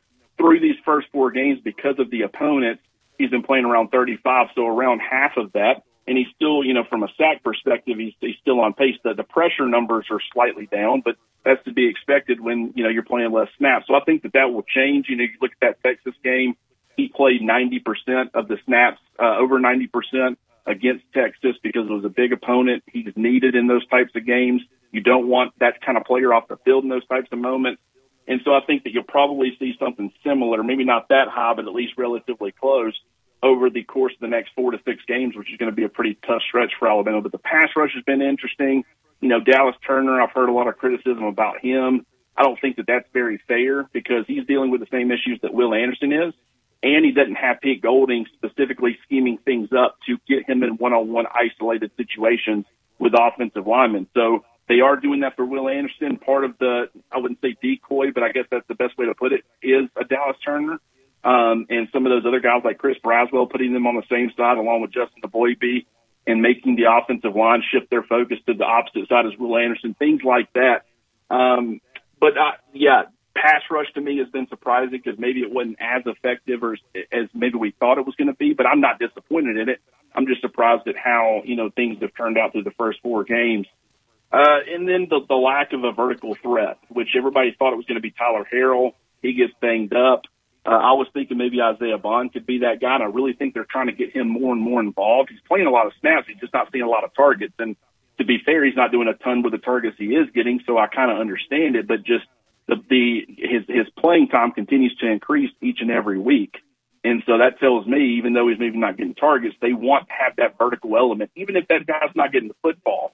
Uh, you know, Tyler Harrell's biggest impact on Alabama's offense might not be catching footballs. It might just be what he's creating for other guys. So um, I think that not being able to connect on some of those deeper passes has been a concern for fans. Um, but at the same time, you saw a significant improvement in that, uh, you know, against Vanderbilt, and I think you'll continue to see improvement as the season wears on.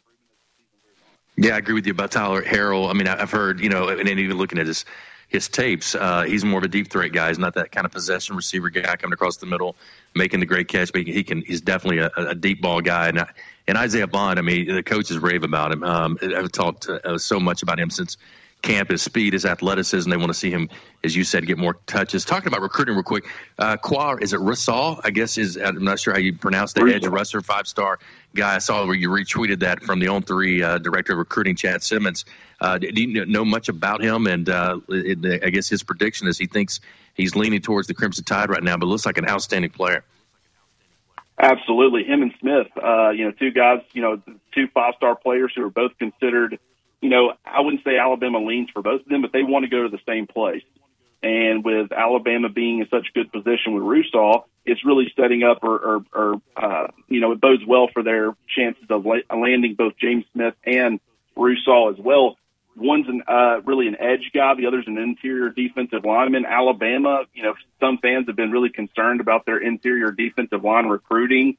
Uh, I think Freddie Roach gets uh, uh, very, criticized very unfairly for how that's done because you watch all these other positions that he's recruited extremely well and you say, you know, why does he have such a connection with all those guys? And all those guys want to come to Alabama because of Freddie Roach, but the guys who are actually going to be playing underneath him, you're trying to tell me that they don't want to be. Uh, so that's why, you know, it, it, it, it's Freddie Roach's presence that's hurting the defensive line recruiting. It just doesn't make sense to me. I think he's one of the top recruiters in the country right now. And I think that it more so just has to do with the scheme uh, in the way that Alabama has put a much bigger emphasis in recent years on their edge play and really designing their defense to allow their edges to have a lot of success. You've seen that not only help guys like Will Anderson and you know Christopher Allen and and uh, you know Drew Sanders when he was in there and Dallas Turner, but it's also allowed them to recruit a lot higher caliber of a player. You know Jeremiah Alexander. You've got other guys that you're in the mix for, including Russaw. Uh, so I look at their their defensive front recruiting, and I think it's more system based. You know, they're not really uh, their interior guys aren't really asked to make a, a ton of plays. It's more creating for others. Um, even though you've got guys like Byron Young and Justin Eboigbe and stuff, they're doing you know they're, they're maximizing their opportunities. But you know, you just don't see the kind of interior disruptors that you saw with maybe a Quinnen Williams or a Jonathan Allen or some of those other guys and I think that people are really wanting that because you would love to get the interior, you know, complementary piece to what you, what you got on the exterior. It's just that that's not always feasible. But, you know, both those two guys are, are certainly uh, very much in, in play for Alabama.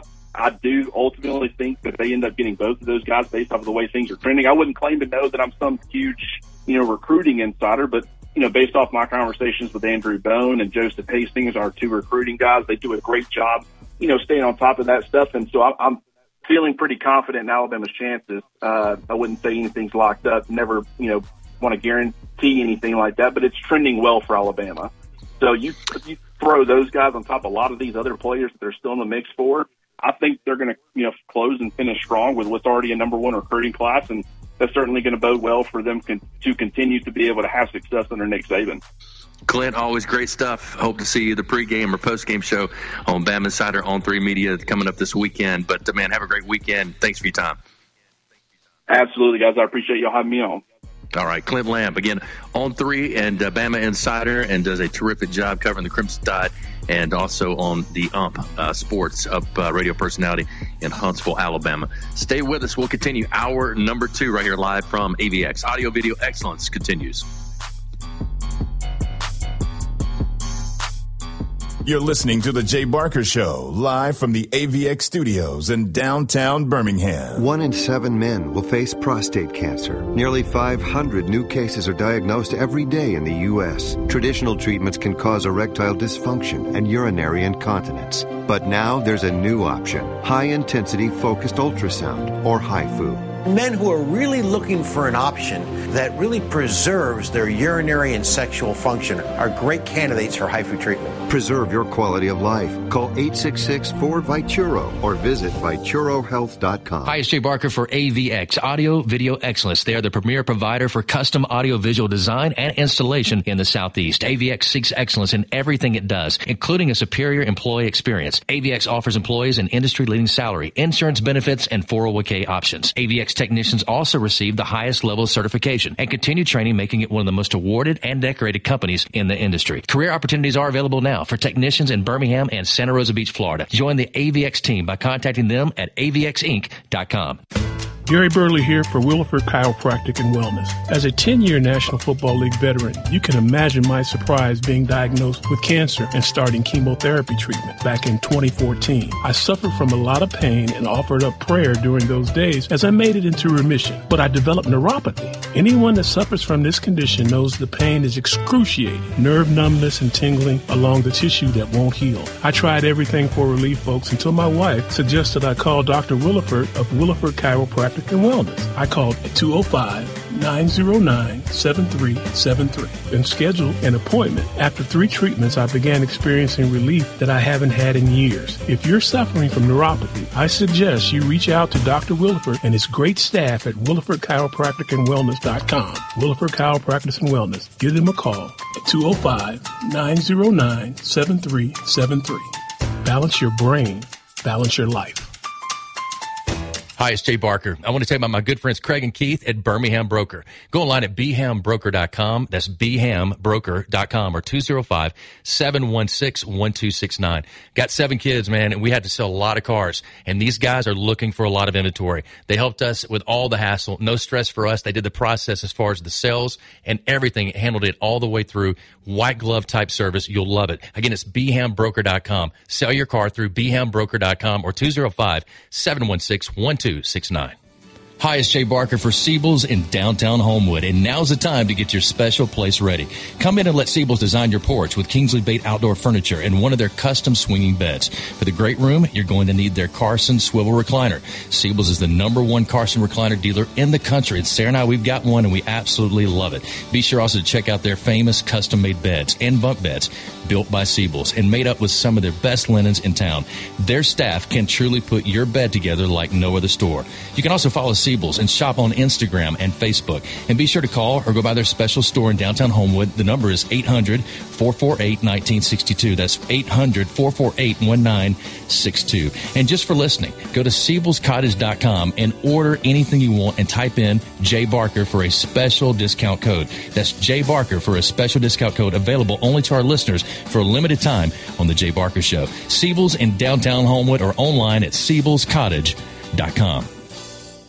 It's Antonio Langham here to tell you about the easiest way to buy your tickets to your next high school game. Have you ever had to wait in line to buy a high school ticket or stop to get cash on the way to the game? There has to be a better way. There is. It's called GoFan. Check out GoFan.co the next time you need a ticket for a high school game. GoFan is easy, fast, and completely secure. You can buy tickets directly from your phone and just show the ticket at the gate. Download the GoFan app or visit GoFan.co now. That's GoFan.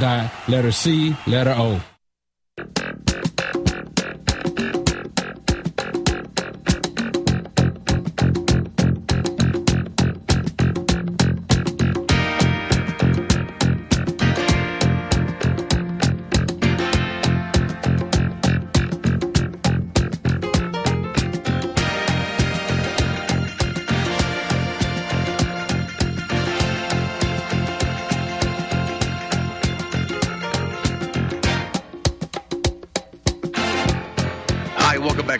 again, uh, we've been covering uh, as well not only sports but uh, Hurricane Ian and record fall as far as rainfall.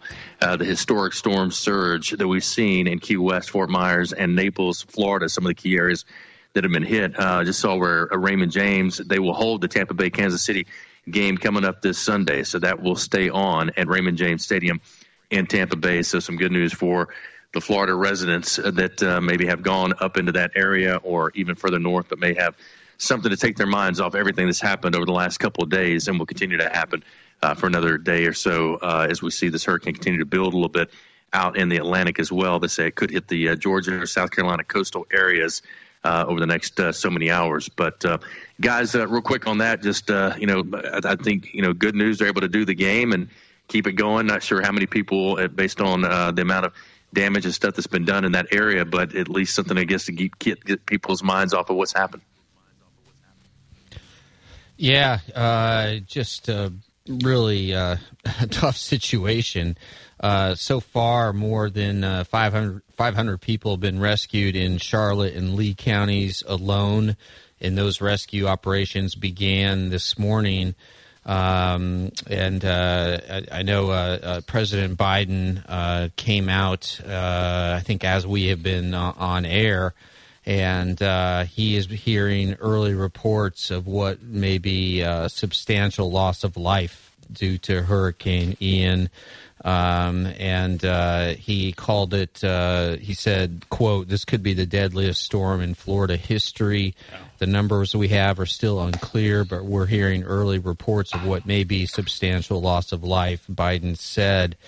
And um, you know when when you watch it on the different channels, and I, I was just obsessed with this last night. I, I, was just going from Weather Channel to CNN to MSNBC to Fox, and and uh, you just you, you couldn't get a, a clear picture of really what was transpiring throughout the state and uh, and and now you know uh, once there, there's light and and there uh, the, the the storm has kind of passed through a little bit, you're just seeing these pictures that uh, Matt are just horrifying. Uh, you're you know I'm just looking at a picture now just of uh, damaged boats just lying everywhere. There's boats in the streets, and it, it's just it's hard to to fathom just what how, how bad it, it, it, might be. And, uh, and, and you know, it, and sometimes you'll see a, a, a weather reporter being like, oh, you know, right here it's okay. But look, that's a tiny, tiny little spot that they're in that they can see. And it, it's what you can't see uh, at, at night that uh, um, you know, it, it, it's I, I think this is just going to be mind blowing once it's all said and done. And and we know, I mean, just from uh, covering NASCAR, Hurricane Andrew going right by yep. the, the speedway there and and seeing what Hurricane Andrew did. And Hurricane Andrew was a relatively small hurricane that went across the state of Florida pretty quick. And as Jay, you mentioned in the first hour, this thing was moving at nine miles per hour, eight miles per hour. And, and, and that's why it just dumped so much rain. I over, mean, it's just. It, over it, two and a half million people are without power. Um, I was driving 65 just the other day, Tuesday, and uh, I was going north, south. Uh, it seemed to me like every 15th truck was a power. You know, they were already sending people you yeah. know, b- before Ian. Um, and you said something in the first hour that just, uh, I, I, said that there so far one death in Deltona, but then you said there's there's areas where what one sheriff predicted there could be hundreds of people dead, and that's just God, that's so heartbreaking. I will tell you one thing that I learned last night or realized that is very cool concerning something like this, if anything can be cool. They drones. Drones are an exceptional yeah. search source and they are out and everywhere. They're looking for people. They can get the first responders to them. And I just thought that was very, very cool that our technology can help. Whereas 20 years ago, you were doing it by land. Yeah. And, and, and Jay, I'll, I'll, one final thing, and this is somewhat of a, a good note. Uh, DeSantis, the governor of Florida, I, I think he will likely be the Republican nominee for president and uh, the the fact that he has been praising uh, the uh, federal response and, and, Biden in particular, and that they're the, the, the two are working together in a very good way. And it's just uh, it's just like you just think to yourself, why why can't this always be? I mean, why why can't the two parties always just think of this moment and, and, and just try to figure things out instead of uh, this uh, uh, this this widening gap we have between the, the, the, two parties. But I think personally, DeSantis is, is doing a, a terrific job. He's showing leadership. Uh, I, they they were as prepared as possible. Uh, I think they did a good job of, of getting people out of harm's way. Uh, and, and the sad truth is, Jay, about uh, a, a, hurricane like this, it's the elderly and it's the poor. And you mentioned mm-hmm. it earlier, those that don't have access to transportation. And, and, and those are the ones that are going to get hit the hardest. It's, it's the most vulnerable, unfortunately, that are going to probably suffer the most. Well, and I know Southern Company, Alabama Power, and all the different uh, organizations that have just lined up down there. I, I, saw the staging. I don't know if you guys saw some of the staging areas for the power companies all over the country, really over the southeast, but especially with Southern Company, Alabama Power. I mean, our, our guys here are the, the best at, at getting power restored. And you know, when when storms come through, we're, used to that type of stuff. I saw where the uh, the Cajun Navy was heading over as well to help out with search and rescue. So. Uh, you know, this is not only people from inside the state of Florida, but from outside, that uh, people coming in, and that, I think that's why they're able to work together, Lars, because this is bigger than politics. I think when things like this happen, whether it's 9/11 or other type tragic events, uh, that's where you see people put down the swords and put down any kind of defenses and say what's best for the country instead of worried about uh, the politics and the money or anything else like that. It's really about the people and a tragedy uh, like this. So uh, that's that's what makes it different and special. Um, Northwestern, um, I don't know if you guys saw this, uh, is unveiling a new football stadium. We'll talk about it coming up on the other side. I thought it was pretty interesting. They're going to go down to 35,000 seat stadium is what they're looking at. $800 million they're going to spend. I don't know if you guys saw it or not, but uh, pretty nice as far as the stadium, kind of the future of where I think stadiums are going, especially for a lot of the smaller colleges that just don't get the attendance that you see in some of the bigger SEC schools. All right, stay with us. We'll wrap up hour number two on the other side. We're live from AVX.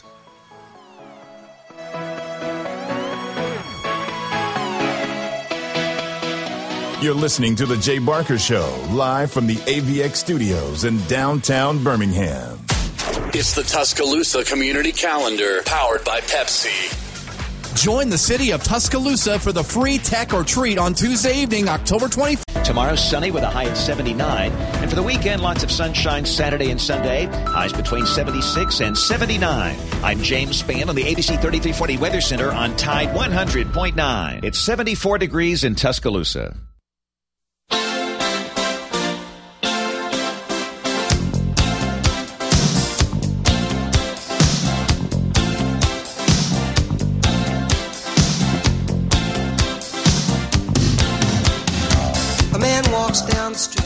Why am I soft in the middle now? Why am I soft in the middle? The rest of my life is so hard. I need a photo opportunity. I want a shot at redemption. Don't want to end up a cartoon in a cartoon graveyard. Bone digger, bone All right, welcome back in as we continue uh, wrapping up hour number two here on this Thursday edition. We got Alabama, Arkansas coming at 2.30 on CBS this Saturday and uh, Talladega Super Speedway, the YellaWood 500 as well coming up on Sunday and uh, many other activities on Friday and Saturday uh, at Talladega.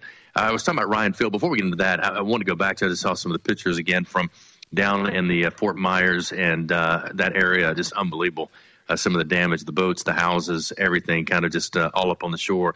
But one of the things that was um, interesting to see yesterday, I don't know if you saw the tornado that was in Destin. that somebody caught an unbelievable view of it. Probably, I guess, about a mile or so off the the coast, if, if that far um, and um, and also the, uh, you talked about it, the receding water, uh, Lars, from uh, whether it be Tampa and other parts of that that uh, Panhandle area uh, there in the Gulf Coast. I mean, just like one guy walked out and he's like, I mean, it was like a mile before you could even see water again. Um, pretty amazing. They were talking about, you know, would it come right back in? We've seen this happen before uh, in tornadoes like this because everything's pulled that direction on the east side of the tornado or the left side of the tornado Uh, the, the, other side is the one that's usually the most uh, dangerous when it comes to the surges. But uh, some some great photos of all that, and just just unbelievable to see that kind of uh, uh, devastation, uh, not only to that, but also the again the withdrawal of the, of the, water and the tornadoes and other other sites that we've seen so far covering this particular hurricane. I do have a really quick question for you guys. Um, I know we are so far inland here in Birmingham where we're based, but has there been remnants of a hurricane that have caused significant, significant damage to Birmingham as long as you guys have lived here? Oh, yeah, tornadoes. Uh, yeah.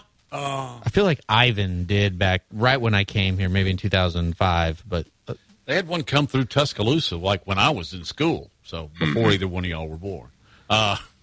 Uh, and they had to cancel classes for a couple of days. It was it was pretty brutal. Lost a lot of power, but uh, and I remember a couple of trees being down.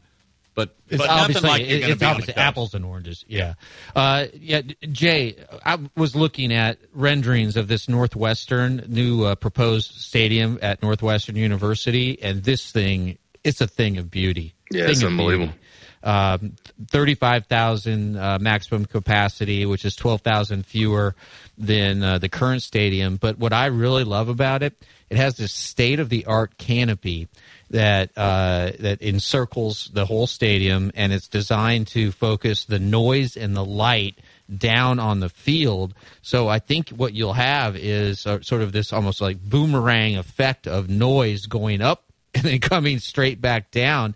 And even though it seats just 35,000, uh, it really could be a loud, a loud place just based on the design. And uh, I, I, and this is all going to be done with private money.